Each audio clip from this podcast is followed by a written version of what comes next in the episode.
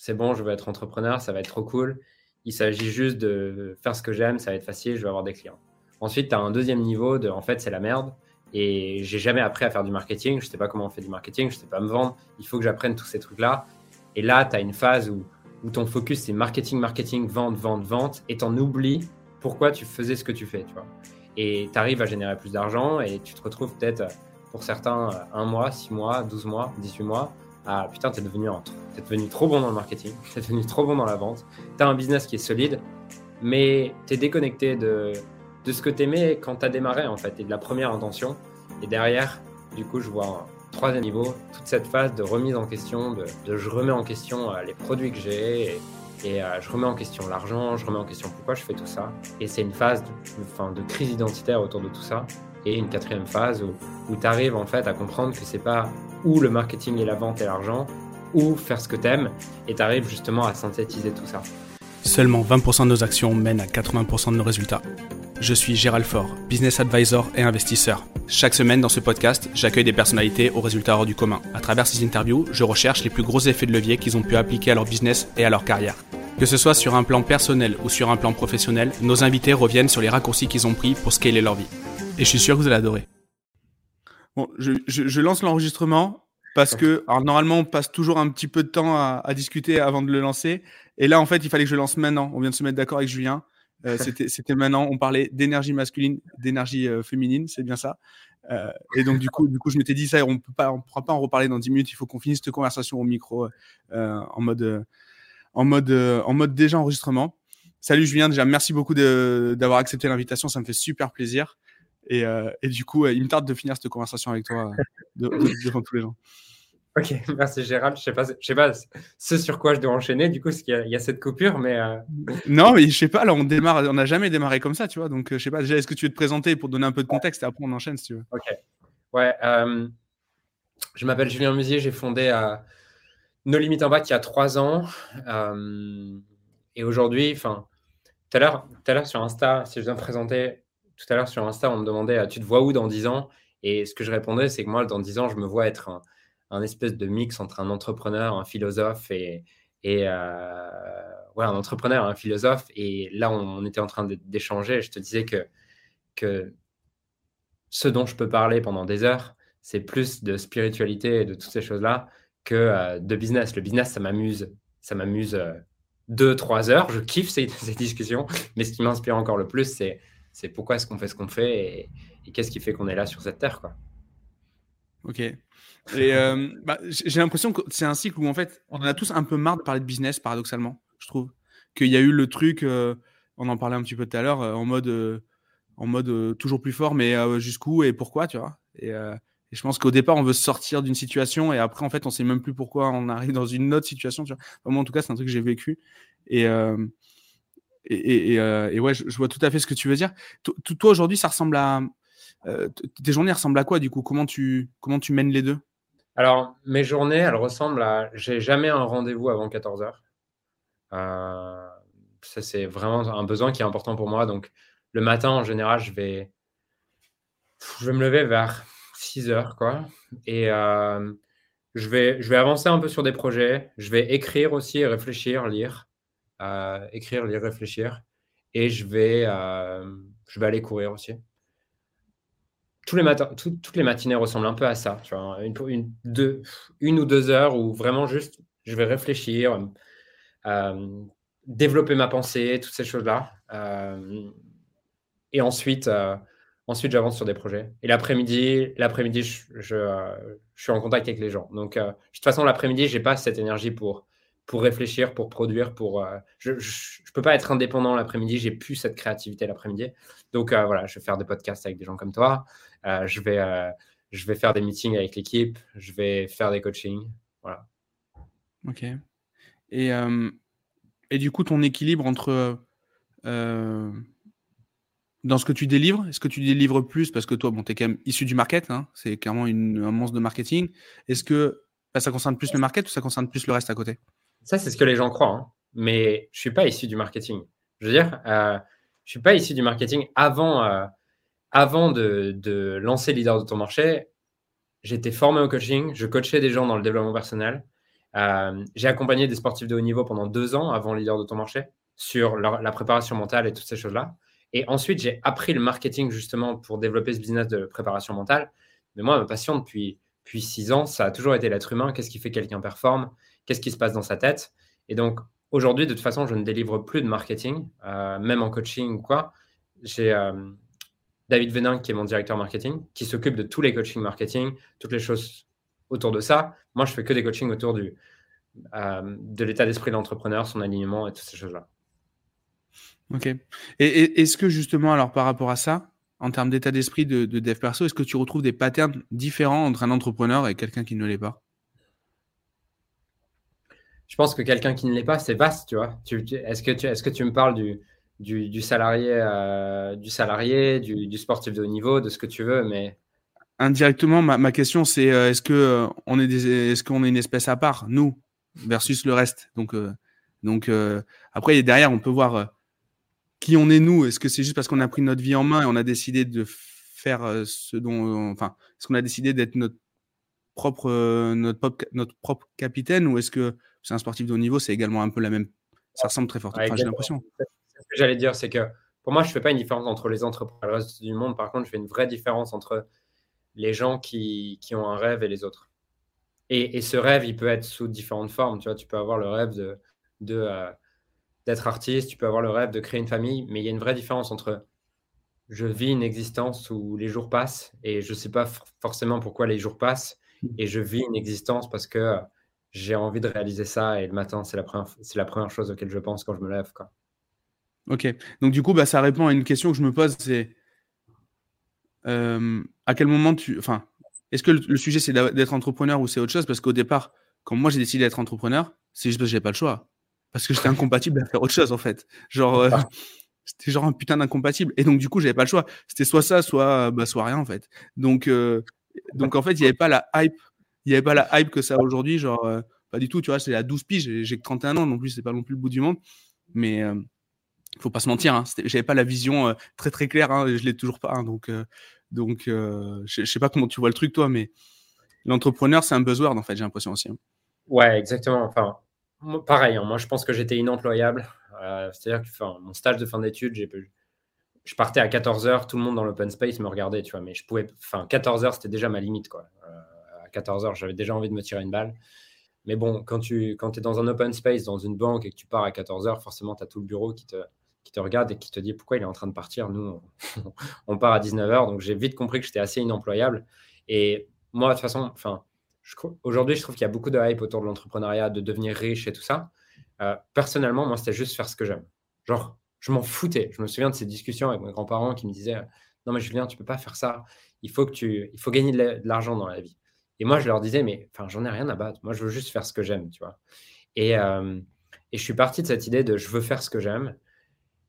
Et je me suis retrouvé bah, faire ce que j'aime. Ça passait par créer mon truc, mais c'était pas l'argent qui me motivait. Et après, je me suis perdu, tu vois, un peu plus tard dans OK, je faisais ce que j'aime, je fais ce que j'aime, génial. Et au bout d'un moment, je, me retrouve dans cette culture un peu entrepreneuriale où, c'est assez facile d'oublier pourquoi tu as commencé. C'est assez facile de te retrouver à un moment donné à te retrouver dans un mastermind où à la base tu l'as fait pour développer ton activité et tu finis par te comparer à tout le monde et te dire ok lui il fait 100 000, lui il fait 100 000, lui il fait 500 000, lui il fait un million, ok. Enfin si je veux être accepté dans ce groupe, il faut aussi moi que j'aille faire un million ou deux millions. Et euh, moi j'ai vécu, enfin j'ai vécu ce truc qui m'a sûrement tiré vers le haut d'un point de vue entrepreneurial, mais je pense qu'il m'a un peu éloigné de ce que je voulais, d'être dans des masterminds où, où, en fait, la seule conversation, elle est autour de combien tu fais, tu vois. Et ton identité, c'est combien tu fais. C'est-à-dire que ta valeur en tant qu'entrepreneur, c'est, OK, ma valeur, c'est, tu vois, pendant, je pense qu'il y a deux ans, mon identité, c'était, je suis un entrepreneur qui fait 3 millions. Et, et mon identité s'arrêtait là, quoi. Et euh, je pense que ça m'a servi sur le développement entrepreneurial, mais ça m'a desservi sur on va dire, en développement de ma vie holistique, tu vois, mm. et globale. Et euh, donc, ouais, enfin, être entrepreneur, pour moi, tu peux y mettre ce que tu veux. Et d'ailleurs, je m'en fous un peu d'accompagner des entrepreneurs ou d'être avec des entrepreneurs. Je m'entends aussi très bien avec des gens qui ne sont pas entrepreneurs. Moi, ce qui me touche, c'est d'accompagner des individus qui, qui ont envie de kiffer leur vie et qui ont envie d'évoluer, de grandir, en fait. Que tu sois mm. entrepreneur, sportif, j'en ai rien à foutre. Ah, je, vois tout à fait ce que, ce que tu veux dire. et, du, coup, là-dessus, je rebondis. L'an dernier, dans un mastermind, et je critique pas du tout ni le mastermind ni les gens qui sont dedans, parce que j'ai vraiment, honnêtement, j'ai personne en particulier à critiquer dans. dans, dans... J'ai vraiment, franchement, que des potes dans celui-là. C'est pas toujours le cas, mais là, c'est le cas. Et je vois que lors de la première remise de diplôme, où en fait, officiellement, tu as toujours le fameux diplôme, etc., euh, qui, où tu, tu, montres ton chiffre d'affaires. Euh, Moi, je n'en avais jamais parlé. Je sais que les regards, ils ont changé à ce moment-là. Et je sais que ben, de suite, mais en bien, mais euh, du coup, euh, du coup, je me rends compte. En plus, moi, tu sais, j'ai le truc. je fais partie de la secte des t-shirts noirs. Je m'habille toujours pareil, tous les jours. sauf, bah, enfin, j'ai mis qu'un costard dans ma vie, c'était pour mon mariage. Euh, et encore pas longtemps. Et euh, mais genre, donc en fait, comme ça d'aspect, tu peux dire bon voilà, je suis toujours en train de faire le con, quel que soit le contexte. Bon, et puis quand il y a eu le chiffre d'affaires, ben c'était, ben du coup c'était waouh, attends là il y a un truc qui va pas. Et, euh, et, euh, et, du coup, ça a été bien perçu. Mais j'ai discuté avec des gens, certaines personnes qui à partir de ce moment-là. Et c'est OK, je l'ai accepté.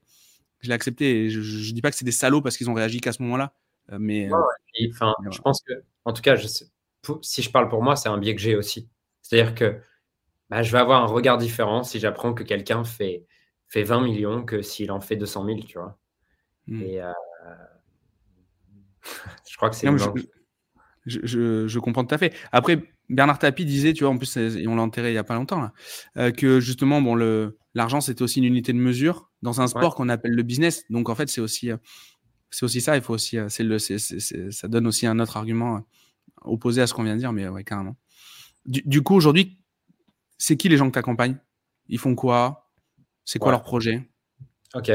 On a hum, trois types de personnes qu'on accompagne. On a un premier type de personnes qu'on accompagne qui sont hum, des gens qui ont, qui ont envie de servir les autres, qui ont une compétence, mais qui savent peut-être pas encore comment vraiment la monétiser ou comment vraiment faire un business. Donc là, on a un premier programme d'accompagnement sur lequel le but, c'est pas de les aider à devenir riches, mais c'est de les aider tout du moins à arriver à monétiser et rendre viable le fait de faire ce qu'ils aiment. Ensuite, on a un deuxième programme qui est si ça se passe bien pour eux euh, et qu'ils en arrivent à un point où ils monétisent vraiment ce qu'ils veulent, ils vont arriver à un point où ils ont trop de travail. Et, ce truc de liberté qu'ils avaient créé, ben, ça devient une prison de putain, je dois livrer les clients tout le temps. Et là, on a un deuxième programme qui s'appelle Limitless Scaling, justement, sur lequel on apprend à, à ces clients-là à structurer leur business, mettre en place des équipes et, euh, gérer toute cette transition du solopreneur à, avoir un vrai business et à tout ce qui va avec. Et ensuite, on a un dernier programme dont on parle beaucoup moins et, euh, en général auquel tu as envie d'avoir accès uniquement quand tu as travaillé un ou deux ans avec moi, euh, qui est un programme pour des entrepreneurs qui font, qui font plusieurs millions et sur lequel la question n'est plus, euh, n'est plus comment je fais plus de millions, mais la question est, OK, maintenant que j'ai tout, j'ai tout ce que j'avais toujours voulu. Qu'est-ce que je veux vraiment Comment comment je crée un truc dont je serais fier et un truc qui sera ma legacy, tu vois. Et ça ne veut pas dire passer par plus de millions, mais ça veut dire euh, aller voir en profondeur autour de toi, sur, dans toi. Et, là, on peut passer par euh, enfin, des trucs qui sont vraiment perchés. Et de toute façon, en général, mes séminaires, les gens viennent pour du business et ils se disent euh, Ah putain, je ne m'attendais pas à ça. voilà. Ok, ok. Et tu vois, dans la sémantique de ce que tu utilises, on c'est vachement associé à, au business et non pas trop à l'état d'esprit. Mais j'ai l'impression qu'il y a l'état d'esprit un peu à, tous les, à toutes les étapes, en fait. Ouais, carrément. Enfin, là, ce que je te dis, c'est un truc où je suis tellement habitué. Euh, en fait, j'ai l'impression que c'est ce que les gens veulent. Du coup, comme je pense que j'ai quand même une, un fond de marketeur, bah là, là, je te délivre un peu ce que les gens veulent, tu vois. Mais, mais au fond, euh, au fond, ce que je fais pour moi, c'est euh, c'est un prétexte en fait, tu vois, le, mmh. fait qu'ils viennent avec un business. Ok, c'est un, prétexte pour l'aider à grandir. Et, euh, et, ce, que, ce que je fais, c'est aider les individus à vivre une vie qui les inspire, tu vois. Et, j'ai des anecdotes de clients où il y, a un an et demi, j'avais un client qui, qui faisait, euh, qui faisait 200 000 par mois avec dropshipping et tout, et il vient avec moi pour, il vient travailler avec moi pour scaler son business. Et en fait, au bout de trois mois, il lâche tout et il est devenu acteur depuis, tu vois. Et euh, il est devenu acteur, il a repris une école de cinéma et tout. Et pour moi, ça, c'est une putain de victoire pour un client. Il est passé de 200 000, à, de 200 000 par mois à, à 2000 euros par mois, mais c'est une vraie victoire. parce qu'il kiffe dix fois plus sa vie. Et pour moi, c'est ça que je fais en fait. Pour certains, pour certains, génial, ils vont passer de 10 à 300 000 par mois et super si c'est leur chemin. Mais j'ai pas envie de mesurer la réussite de mes clients à juste un chiffre mm. d'affaires, mais plutôt à sur une échelle de 1 à 10, à combien ils ont de la gratitude pour leur vie quand ils se lèvent le matin. Quoi. Est-ce que tu, tu identifies euh, une sorte de, de pattern, une sorte de euh, euh, carapuce, carabaf, tortank, tu vois, une sorte d'évolution de, des personnes que, que des grands cycles, tu vois, une sorte de, ouais, une sorte de pattern commun de, aux gens, des gens que tu accompagnes. Ouais. Bon, ça, va être biaisé parce que forcément, je pense que tu attires ce que tu es. Et c'est un peu mon cycle à moi. c'est OK. Ouais, un, un, premier cycle qui est. premier cycle, c'est, on va dire, l'entrée dans, l'entrée dans les Pokémon, pour reprendre ta métaphore, euh, l'entrée dans les Pokémon de euh, c'est bon, je veux être entrepreneur, ça va être trop cool. Il s'agit juste de faire ce que j'aime, ça va être facile, je vais avoir des clients. Ensuite, tu as un deuxième niveau de en fait, c'est la merde. Et j'ai jamais appris à faire du marketing. Je sais pas comment on fait du marketing. Je sais pas me vendre. Il faut que j'apprenne tous ces trucs-là. Et ça me fait chier. Et il faut que j'apprenne ça. Et là, tu as une phase où, où ton focus, c'est marketing, marketing, vente, vente, vente. Et tu en oublies pourquoi tu faisais ce que tu fais. Et tu arrives à générer plus d'argent et tu te retrouves peut-être pour certains un mois, six mois, 12 mois, 18 mois. Ah putain, tu es devenu, devenu trop bon dans le marketing, tu es devenu trop bon dans la vente, tu as un business qui est solide, mais tu es déconnecté de, ce que tu aimais quand tu as démarré en fait et de la première intention.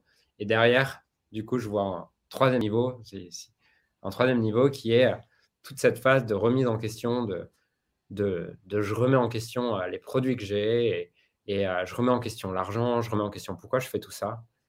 Euh, et c'est une phase de, de crise identitaire autour de tout ça. Et une quatrième phase où, tu arrives en fait à comprendre que c'est pas où le marketing et la vente et l'argent, ou faire ce que tu aimes. Et tu arrives justement à synthétiser tout ça. Et, pour moi, cette phase, elle, est belle. elle est belle et elle est inspirante. Et enfin, c'est marrant parce que je le vois chez mes clients, mais ce que je te décris sous une forme, c'est ce que j'ai vécu moi. Et euh, je pense que tu peux d'ailleurs aider les autres à, traverser différentes phases quand toi-même tu les as traversées. C'est clair, ça me parle, ça me parle beaucoup. Quand tu étais, euh, étais petit, tu voulais faire quoi toi? C'était quoi ton rêve en étant petit? À quel âge? Je sais pas, le, la période la plus marquante pour toi. la première qui te passe par la tête là. Bon, euh, rien d'extravagant jusqu'à jusqu'à 11 ans, genre président, pompier, policier, les, bases d'un garçon. Et ensuite, à 12 ans, j'étais fan de Julie Lescaut. Je sais pas si tu connais la série Julie Lescaut. Si, si, ouais, ouais, carrément. ok, donc je voulais devenir médecin légiste pendant. Ça a duré un an et demi ou deux ans.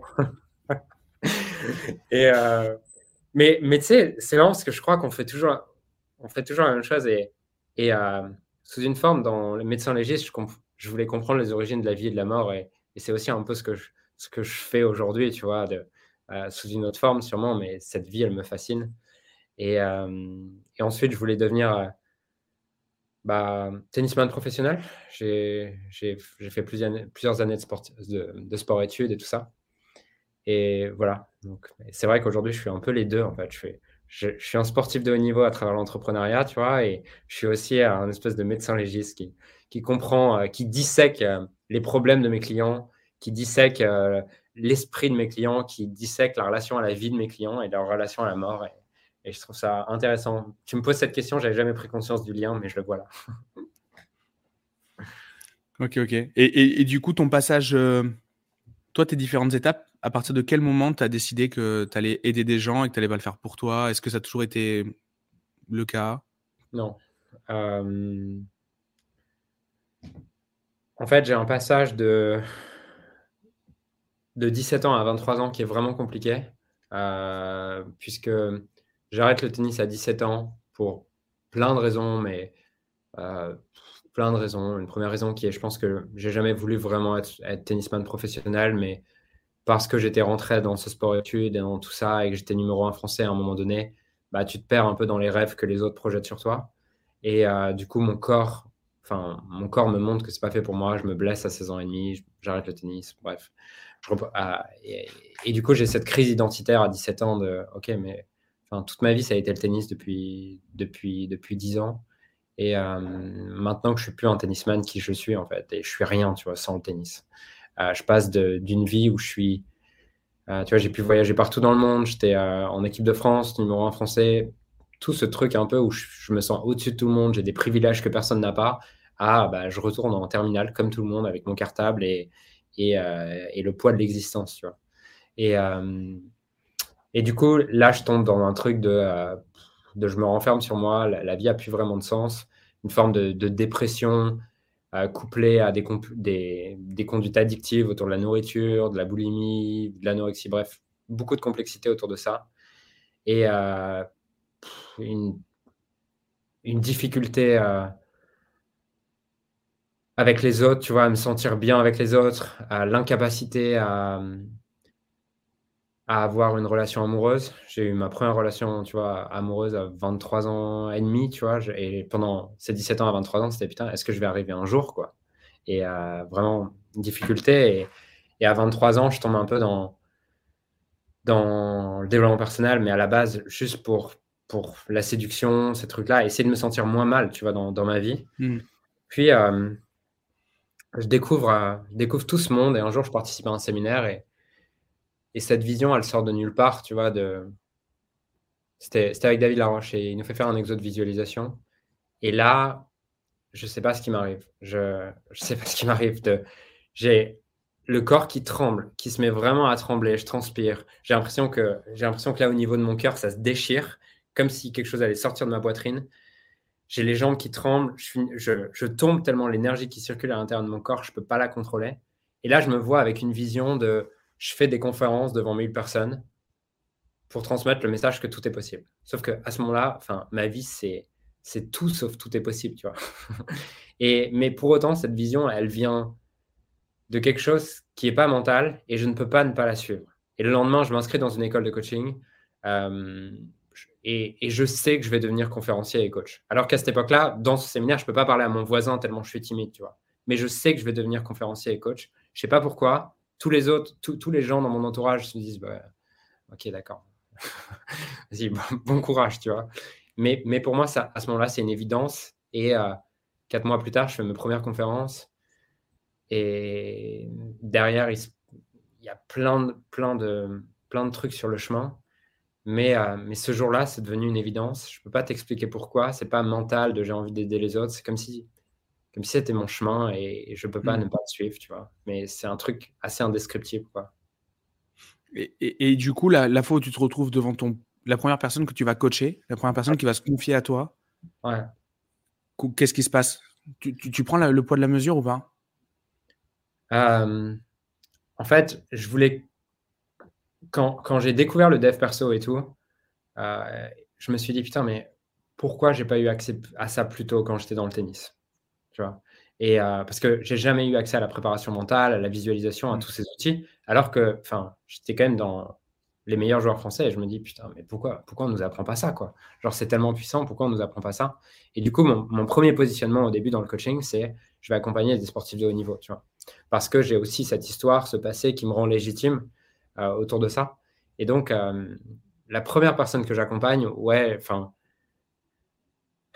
non, je ne sais pas ce que tu entends par le poids de la mesure, mais, euh, mais je me dis, je vais faire de mon mieux, en fait. Tu vois, j'ai pas cette pression, j'ai l'impression d'avoir des outils.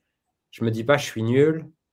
Euh, je me dis pas, je suis nul. Je me dis pas, ça va être facile. Je suis juste en mode, euh, comment je peux l'aider, quoi. Mmh. Et elle traverse une période difficile. Et, et, finalement, ce qui est marrant, c'est que cette première cliente que j'ai, elle se retrouve à l'époque où je commence avec elle, elle doit être 200e mondiale. Et euh, deux mois après, elle arrête le tennis. Elle arrête le tennis parce que dans le coaching, en fait, on se rend compte qu'elle s'en fout, qu'elle le fait pour ses mm. parents et qu'elle en peut plus de cette pression. Et, euh, aujourd'hui, enfin, ça fait du coup, c'était il y a six ans ça. Et elle m'a renvoyé un message il y, a, il y a un an pour me dire que du coup, derrière, elle a fait des études aux États-Unis. Elle a eu une bourse américaine en lien avec le tennis. Et aujourd'hui, elle kiffe trop sa vie, tu vois. Et, et elle est trop contente de ça. Et ensuite, Ouais, ça, ça a été ma première cliente. Et ensuite, j'ai pu accompagner des clients qui, eux, ont vraiment performé.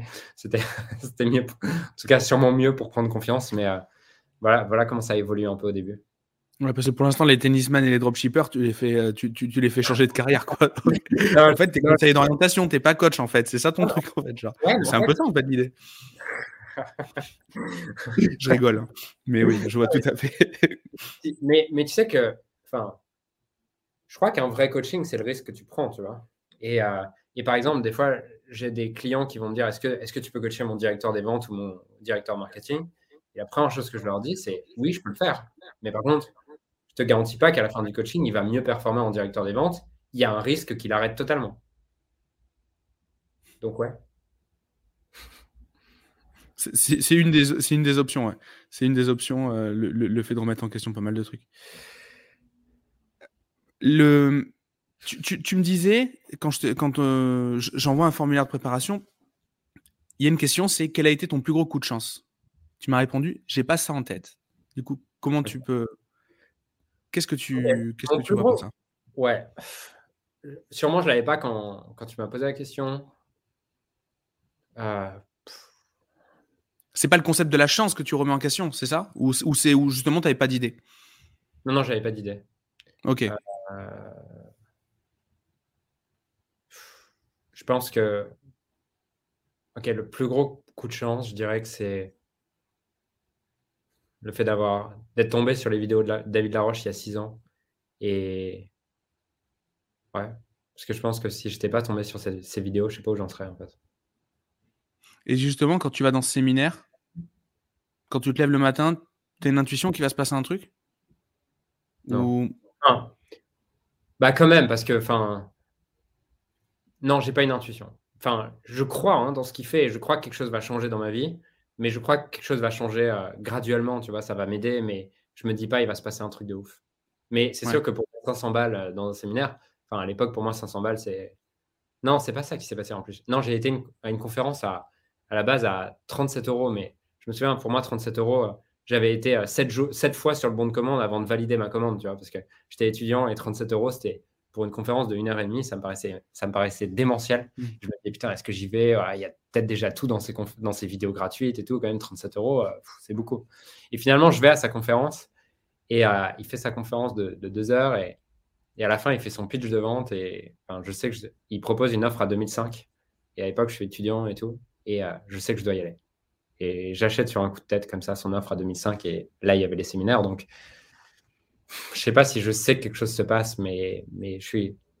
les décisions d'achat, elles sont pas mentales, tu vois. Est-ce que justement le fait d'acheter, c'est pas le début un petit peu de la, de la, réponse, le fait de passer à l'action, de se prendre en main, pas le fait en fait d'avoir une action, euh, le fait de se sacrifier un petit peu pour sa cause en fait, c'est ça que je veux dire. Ouais, ouais, ouais, carrément. Carrément, mais enfin, tu vois, la, chance, le, c'est quoi le plus gros coup de chance? Bah, Pour moi, c'est une question philosophique que tu poses là, parce que c'est quoi le plus gros coup de chance? Ça dépend comment tu vois la vie. Soit tu décides que tout a été un coup de chance à chaque instant, et tu es dans une vision, euh, euh, et c'est plus la vision que j'ai de la vie, de on est guidé à chaque instant et tout est toujours parfait. Soit je passe dans une vision, une autre vision qui est une vision déterministe de non, j'ai jamais eu de chance, c'est moi qui ai tout choisi. Donc, enfin, je dirais que aujourd'hui, j'ai la croyance que tout est une chance et que du coup, j'ai énormément de gratitude pour ma vie et mon quotidien et toutes ces choses-là. Mais si je devais à un moment donné donner de la chance, c'est justement qui sont les personnes qui m'ont appris à voir la vie de ce côté-là. Et euh, c'est des David Laroche, des Tony Robbins, des John de Martini et, et, tous ces mentors. Donc la chance, je pense que je les ai eues dans ces rencontres. Mais si on va plus loin, est-ce que ces personnes, elles n'étaient pas déjà mises sur le chemin et ça faisait pas partie de mon chemin de vie? Bref, on peut partir loin sur cette idée. Mhm. du, coup, je vais te poser une question. Euh, il y a un terme qu'on a très peu abordé depuis, voire même pas du tout, depuis que j'ai lancé ce projet de podcast. On doit être à, peu près une trentaine d'épisodes euh, diffusés, peut-être une quarantaine euh, enregistrés. On n'a jamais posé le mot spiritualité à ce micro. C'est quand même quelque chose parce que bon, c'est un peu à la mode.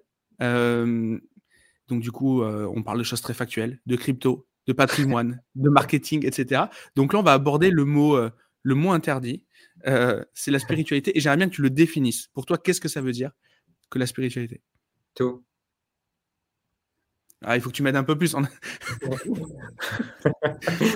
je pars de zéro. Je, pars de zéro. Donc là, il faut vraiment que tu me l'expliques en mode. Voilà. ok. Je suis un moldu. Je suis un moldu là. Tu dois m'aider. Alors, je vais te.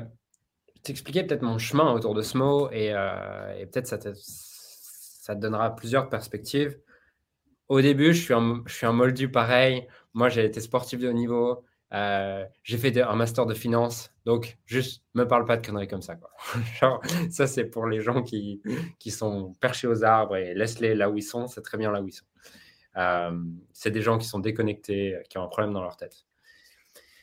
Et ensuite, justement, je vis une ou deux, enfin, une, deux, trois, quatre expériences comme celle que je décris tout à l'heure où je vois qu'il n'y a, a, juste pas que mon mental qui décide. Et à ce moment-là, je commence à me poser des questions autour de ça. Je commence à me tourner vers des choses telles que euh, la méditation, euh, plein de trucs, l'énergie, l'énergétique, toutes ces choses-là. Je me rends compte, putain, il y a autre chose.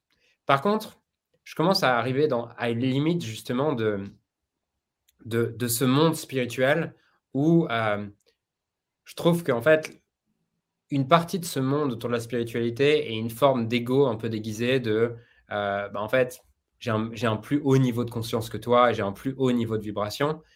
Et, moi, ça ne me parle pas du tout, ce truc-là, en fait. C'est euh, OK, tu, tu, sens l'énergie, génial, mais t'es qui pour te dire que tu es au-dessus de moi ou que tu es en dessous, tu vois? Pour moi, ça, ça, va à l'encontre même de si tu me vends l'idée qu'on est tous un, pourquoi tu me dis que tu es au-dessus ou meilleur que moi tu vois? Mais toute la sémantique, j'ai l'impression, moi, que c'est la même chose. enfin, c'est ce que tu dis là. Genre, l'éveil spirituel, c'est hyper excluant. Ouais, exactement. Genre, toi, t'es éveillé, moi, je suis pas éveillé, donc je suis une merguez et toi, t'es absolument génial. donc, c'est. Voilà, c'est exactement. Et, et, du coup, je laisse tomber, tu vois. Et c'est dommage, peut-être, très certainement. Je, je, comprends ça et enfin, je raisonne vraiment avec ça. C'est pour ça que quand tu me demandes c'est quoi, c'est tout. C'est que la spiritualité, si je te dis que tu es un fils de pute, c'est spirituel. Si je te dis que tu es un être éveillé et que je t'aime et que je t'ouvre mon cœur, c'est autant spirituel que te dire que tu es un fils de pute. Parce que l'univers n'a pas de bien ou mal, en fait, tu vois. Et, pour moi, c'est une incompréhension de dire, euh, de dire que ça, c'est mal ou. Enfin, je me prends pour Dieu pour juger ce qui est bien ou mal. Et pour moi, justement, la spiritualité, si on revient à l'étymologie, spiritualité, c'est in spirit. Euh, ça, vient de spirit qui veut dire le souffle. À partir du moment où il y a, où il y a du souffle, où tu respires, où il y a de la vie, c'est la spiritualité. Donc, pour moi, tout est spirituel et ça n'a aucun sens de mettre des cases dans ce qu'il est, ce qu'il n'est pas. Et à partir du moment où tu essaies de le définir avec des mots, c'est justement que tu n'as pas compris le truc. Donc, c'est quoi la spiritualité avec des mots? Je ne peux pas te dire autre chose que tout. la, la vie qui circule en toi, c'est ça en fait. C'est, c'est, tout en fait. Le fait qu'on ait cette rencontre, qu'on ait cet échange, cet échange, c'est ça. Euh, c'est tout en fait. Voilà. C'est le fait que les, choses se fassent, quoi. Mais euh, vu qu'on peut pas mettre de mots dessus, ben, c'est peut-être pas, c'est certainement faux. Ok. Et, si je voulais le définir avec des mots, je suis obligé de partir dans les paradoxes. C'est que soit je te le définis sans mots, ou alors avec un seul mot qui est tout, soit on est obligé de passer 30 jours sur ce podcast pour essayer de définir euh, une espèce de, de version, et au final, on se retrouve à avoir juste défini des paradoxes sur lesquels les gens ont encore plus de confusion parce qu'on a dit tout et son contraire. J'ai toujours l'habitude de faire un mot de, un mot de liaison d'ailleurs qui est insupportable et je m'en excuse pour ceux qui nous écoutent si je dis toujours c'est très clair. Bah là, c'est pas hyper clair, tu vois, pour une fois. Mais je, vois très bien. Merci beaucoup en tout cas.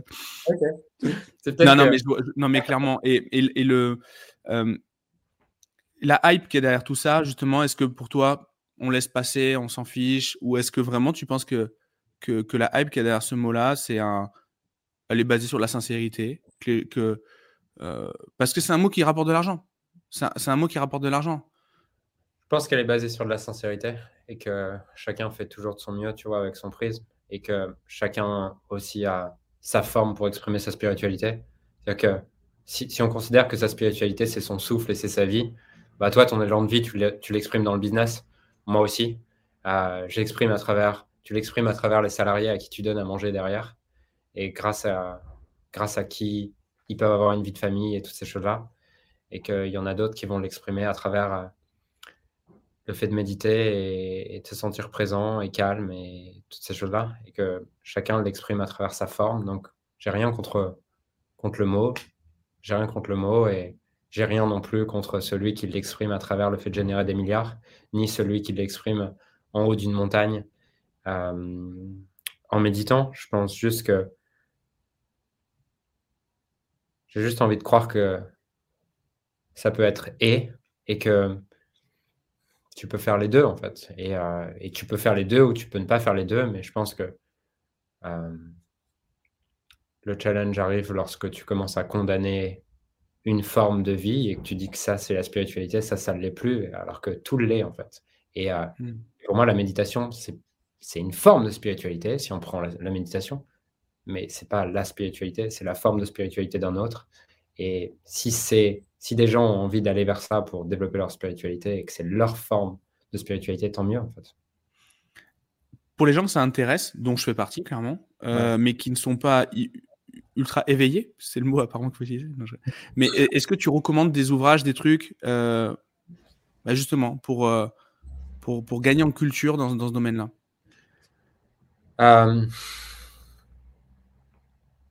Ou des exercices Ouais, sûrement, mais enfin, tu peux le comprendre avec ta tête, mais tant que tu l'as pas vécu, tant que tu mm. l'as pas vécu sur certaines choses, ça restera toujours mental et il y aura toujours une part de toi qui te dira Ouais, j'y crois pas trop à ce truc.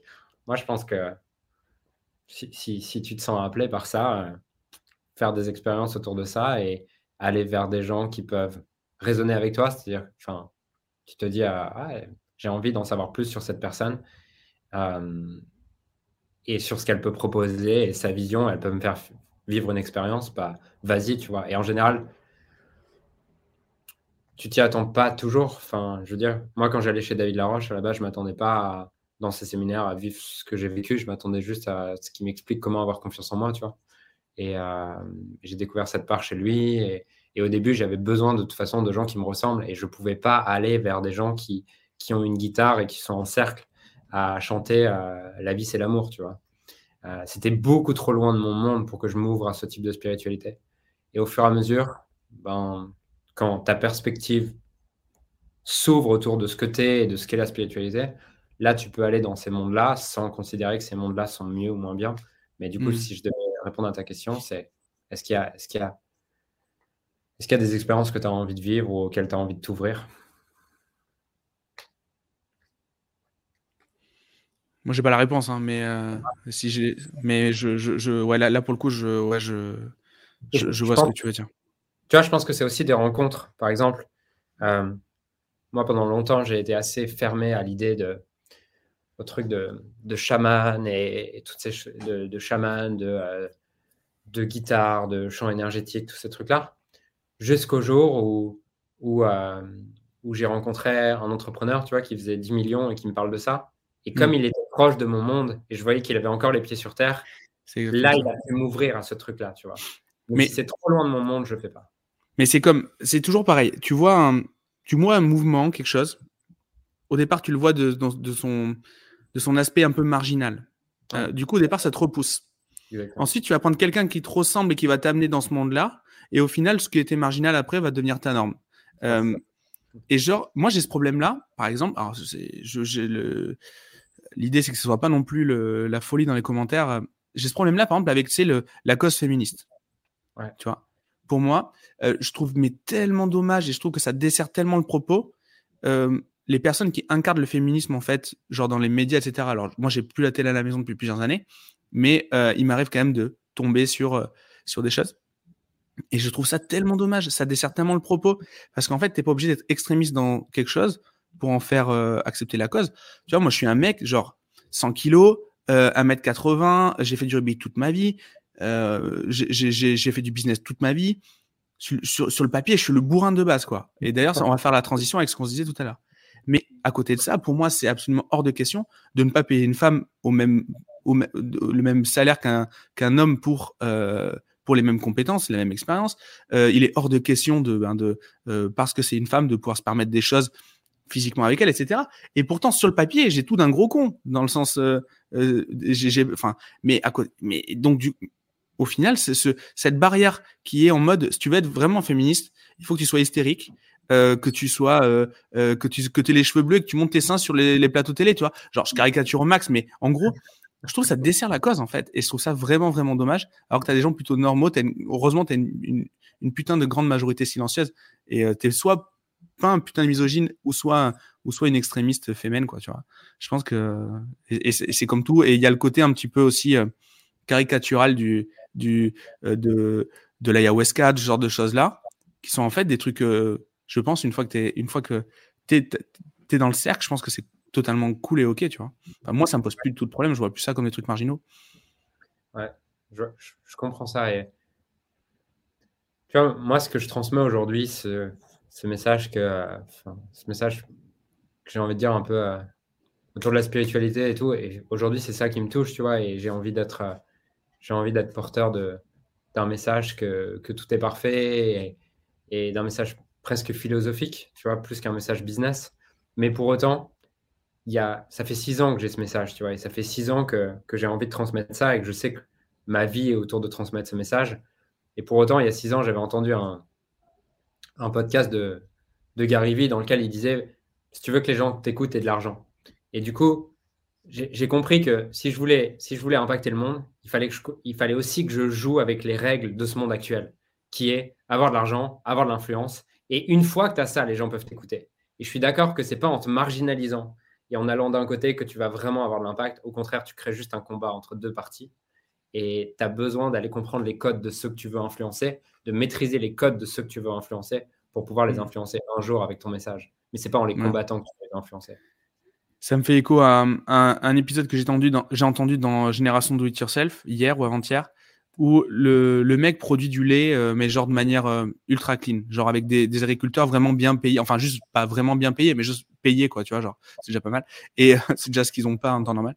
Et, et en fait, euh, le gars, il est appelé en Californie pour, le, pour rencontrer un gars qui veut faire l'équivalent aux États-Unis. Il refuse une levée de fonds. Il dit en mode non, mais on se bat contre, contre une certaine idée de la société on veut pas être financé par ces gens-là. Euh, il revient en France, etc. Il se passe des années et il y a apparemment un politique qui vient le voir et qui lui dit euh, Ok, mais t'as pas accepté les fonds Ouais, ouais, moi j'ai mon éthique, j'ai pas accepté les fonds, etc.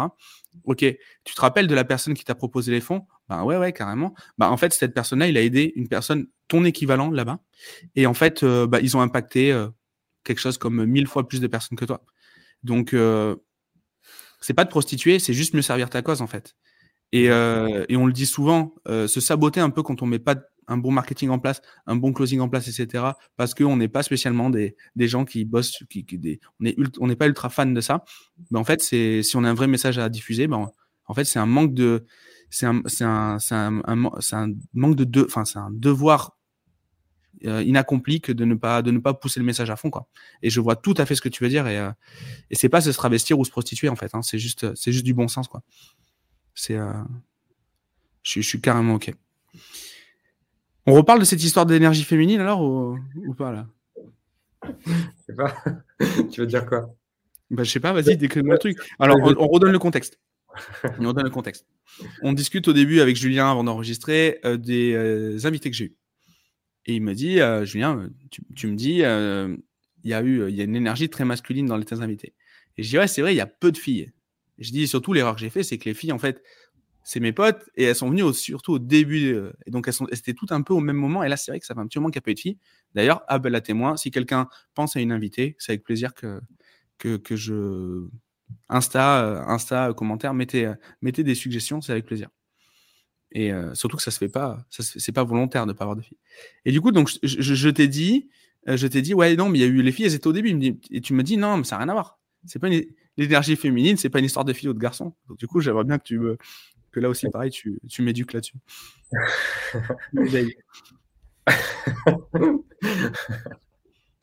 Euh, ok.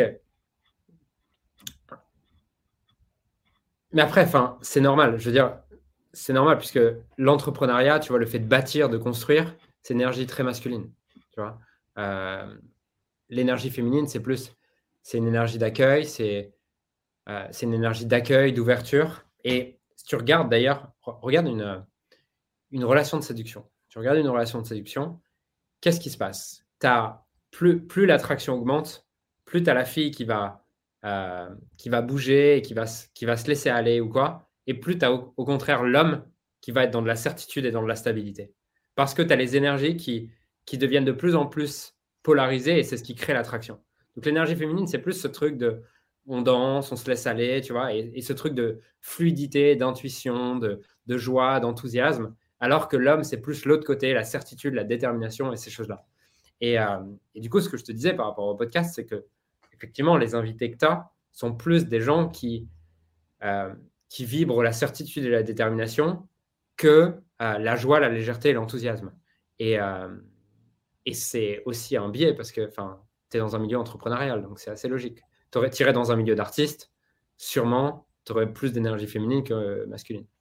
Parce que la féminité, c'est aussi la, créativité et toutes ces choses-là. Je suis, euh, je, suis assez d'accord. J'ai eu cette conversation avec Enzo, euh, Enzo Honoré, qui est passé tout au début sur ce, podcast-là. Et, lui, c'est un de ses grands combats, ça. Et ça a été un, gros travail qu'il avait fait. Il en parle beaucoup, donc c'est pour ça que je me permets de le dire maintenant. De justement accepter ça. Accepter, en fait, ce côté, euh, ce côté pas toujours, pas que, que masculin, en fait. Accepter ces deux, ces deux choses. Et, et je crois qu'au moment où il m'a parlé ça, ça, ça, ça a pas mal résonné et que j'ai fait un boulot là-dessus j'ai beaucoup moins de problèmes avec la vulnérabilité. Par exemple, si on considère que c'est féminin comme énergie, tu vois. mais euh, j'ai beaucoup moins de j'ai beaucoup moins de problèmes avec ça à titre personnel. Et euh, et, et, puis euh, et puis cette fuite en avant dont, je parle c'est un peu ma lubie du moment là. C'est un peu ma prise de conscience. Ça aussi pareil c'est c'est assez masculin j'ai l'impression aussi de, de, de, toujours faire plus et pas forcément mieux en plus mais juste en mode quantitatif et non pas qualitatif. Quoi. Et donc, ouais, ça c'est, euh, je, vois très bien, très bien ce que tu veux dire. C'est presque dommage qu'on appelle ça masculin-féminin parce que du coup, je pense que ça, c'est clivant. Mais enfin, c'est clivant hein, selon tes, tes, conceptions et croyances autour de ouais, clairement. et Et enfin, je sais pas comment tu l'as vécu toi en tant qu'homme, mais euh, surtout si tu viens du rugby, à mon avis, euh, tu as dû bien le vivre, mais pour un homme, enfin, bah, dans les milieux du sport, tous ces milieux, tu es vite euh, exclu du groupe lorsque euh, tu vas exprimer tes émotions, lorsque tu vas exprimer ta vulnérabilité. Et du coup, forcément, tu te fermes un peu à cette idée de je veux rester masculin, tu vois. Et euh, mmh. je veux pas qu'on me prenne pour, pour une meuf, je veux pas développer cette énergie féminine, je veux pas qu'on me dise que j'ai tout ça.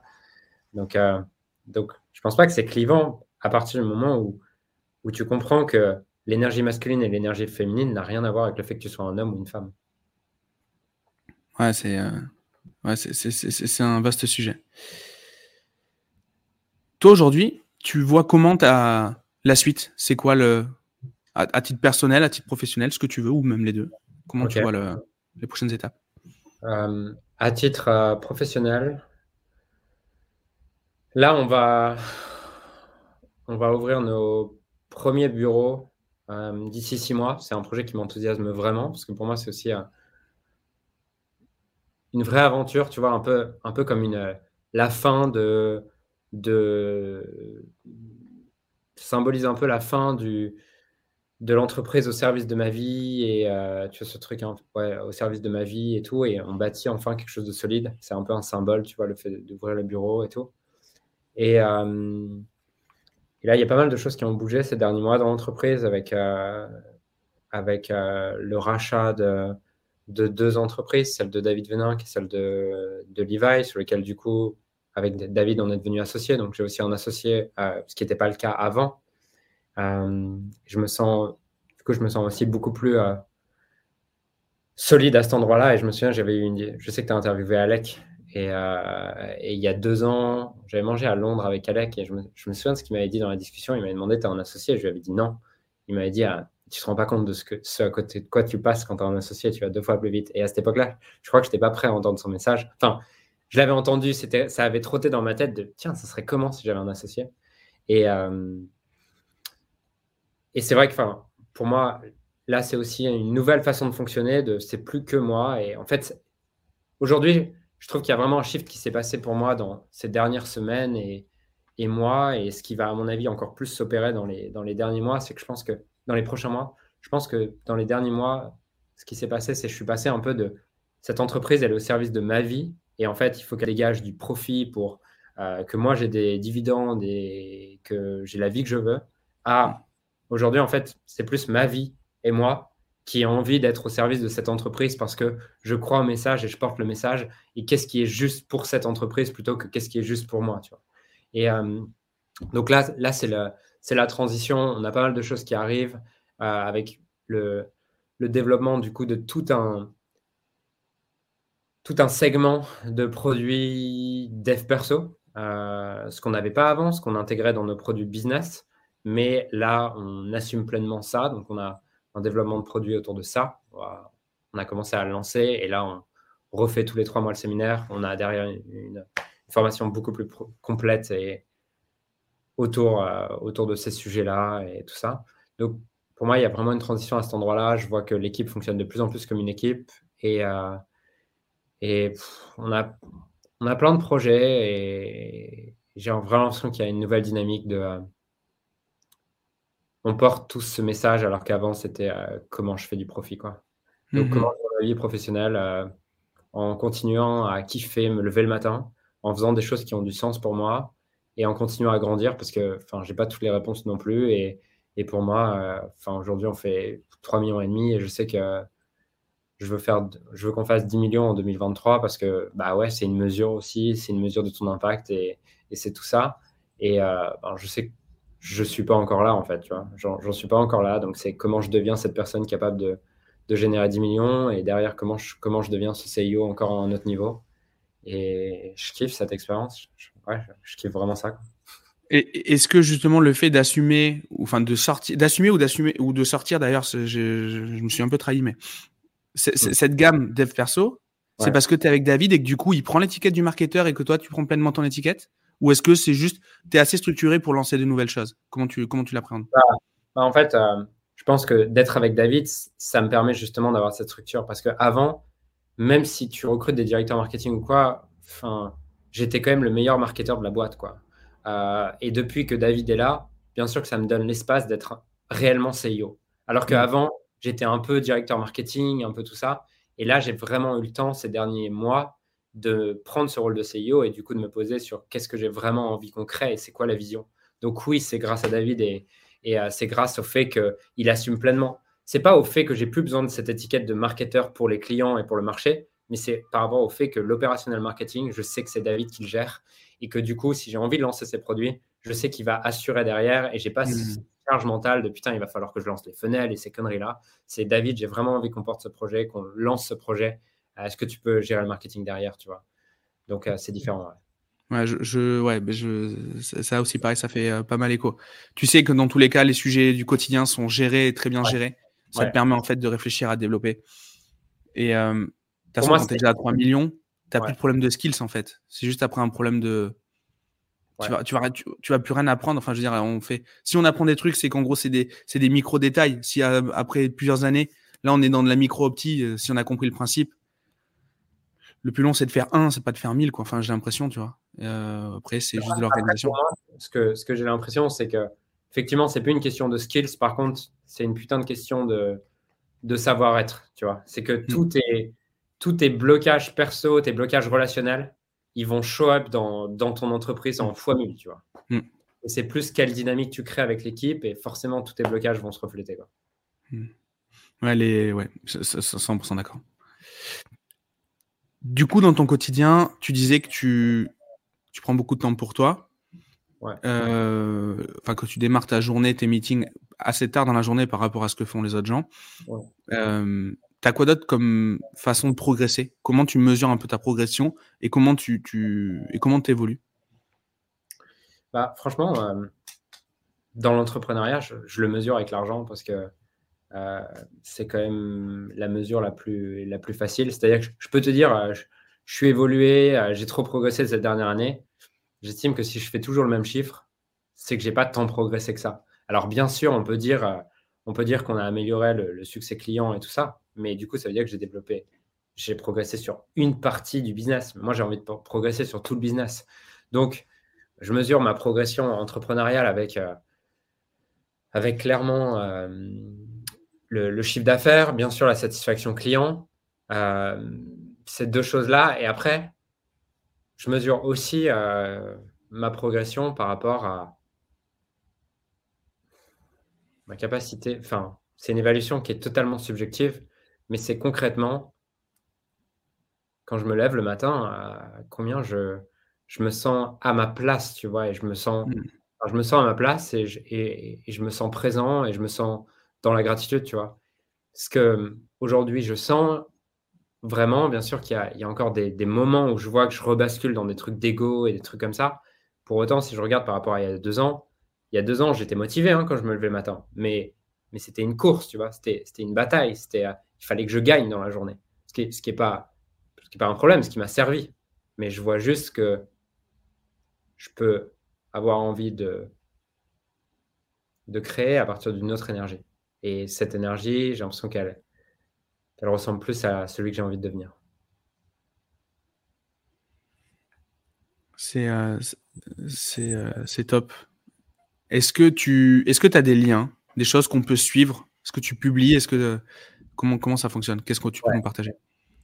Là, je reprends vraiment le podcast et le podcast, euh, le podcast, c'est vraiment un truc de de show your work, tu vois. Je sais pas si tu as lu le livre Show Your Work, mais non. Mais ok, c'est vraiment un truc de c'est pas en mode euh, les quatre étapes pour X, Y, Z. C'est plutôt euh, voici mon parcours, voici ce que j'apprends, je suis humain et mmh. euh, là je merde, là c'est pas mal. voici les erreurs que j'ai fait, voici quoi pas faire. voici mes réflexions philosophiques autour de la vie. voilà, c'est un peu un mix de, de qui je suis, ce qui m'intéresse et ce que j'apprends dans ce parcours entrepreneurial.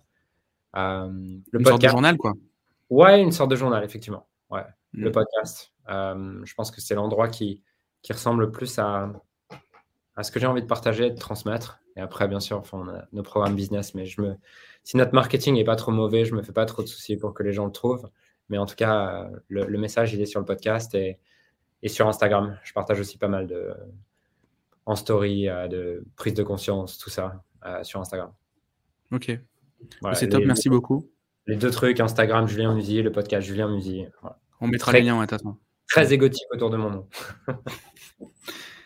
S'il y avait une question que j'avais, euh, bah, qu'il fallait absolument que je te pose et que j'ai complètement zappé, ça pourrait être quoi? Putain, c'est une bonne question. Euh, tu sais que normalement, j'ai un deal avec Alex Cormon, c'est qu'une fois par épisode, l'invité doit me dire c'est une bonne question. Et tu viens de le faire à la dernière, donc tu viens de me sauver. Et tu n'étais pas au courant, donc je le dis. Euh, tu viens de le faire à la dernière. Le prochain coup, c'est après au revoir, à bientôt, merci Julien, c'était un plaisir. Là, c'était la dernière, tu m'as sauvé. Vas-y. J'en ai rien à foutre de la réponse tant que si, ah non, non, non, c'est, bien sûr que c'est important. Ok. Euh,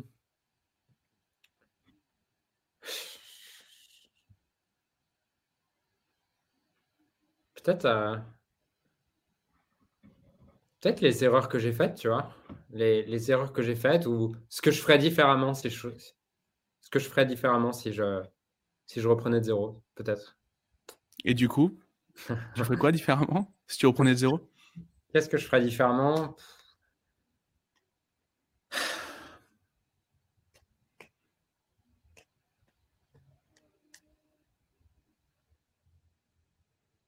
Ben, si j'étais celui que j'étais il y a 4 ans, je ne referais rien de différent parce que j'ai toujours fait de mon mieux à chaque instant. Si demain, je dois reprendre un business euh, de zéro avec, en étant celui que je suis aujourd'hui, euh, ce que je ferais différemment, c'est je me rappellerai que, que le but n'est pas de gagner à un an, mais que le but est de gagner à 10 ans, tu vois. Et je pense que je prendrais toutes mes décisions avec une perspective beaucoup plus longue.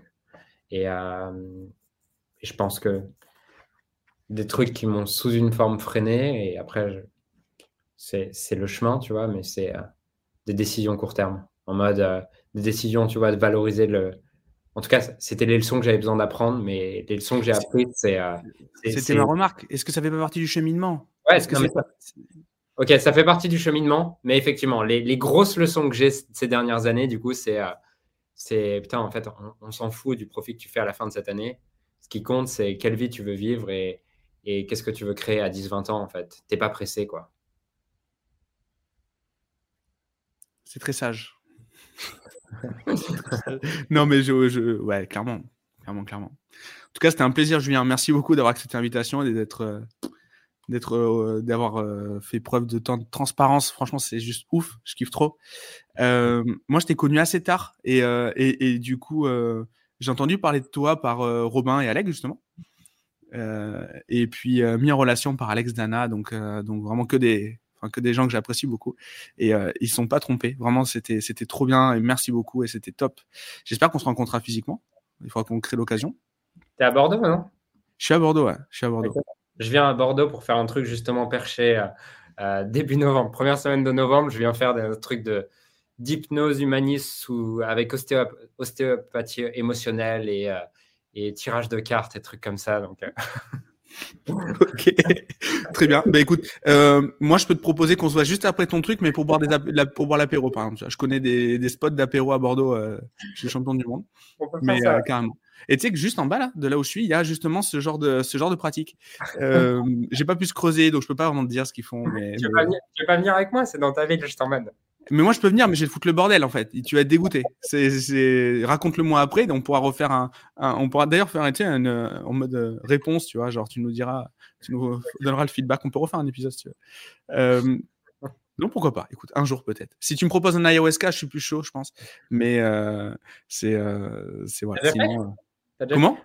Non, jamais. Jamais, mais tout le monde m'en parle. Il va, falloir y, il va falloir y passer un moment c'est bon, les week-ends à Ibiza avec Robin Jensen, c'est quelque chose, mais je pense que l'ayahuasca, c'est aussi autre chose. C'est pas la même. Hein c'est pas la même. Apparemment, c'est pas tout à fait le, même délire. En tout cas, merci beaucoup, Julien, pour, euh, bah, pour euh, toutes tes réponses, le fait d'avoir accepté, le fait d'être aussi cool. Et euh, franchement, c'était trop un plaisir. J'ai adoré. Et puis, bah, je, te dis, bah, je te dis à bientôt. Yes, merci Gérald. À bientôt. Ciao, ciao.